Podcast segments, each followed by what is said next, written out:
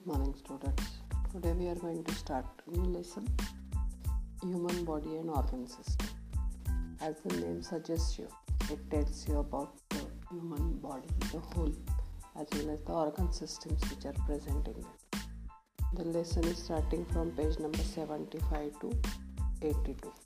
Now, on page number 75, use your brain power and think about it. It's omitted then can you recall is for self study first can you recall?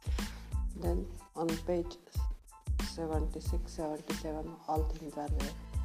Page 78 in history is not there. Then do you know is for self study page 79 everything is there. Page 80 also everything is there. 81 collect information is not there and do you know hematology? Is also not then on page number 82 collect information is also omitted. So all in all it is very small lesson.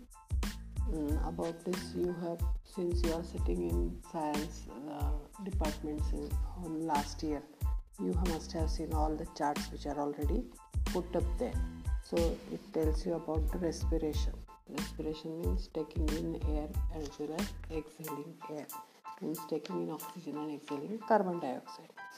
So how this respiration internally takes place, how it takes place in the cells. Then respiratory system, what are the uh, parts which are involved in that and then what is their function.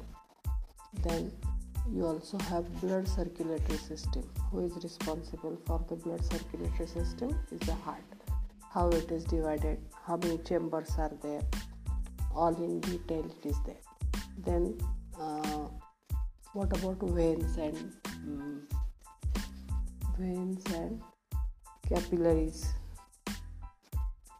Veins are in pure blood carrying, and arteries are pure blood carrier.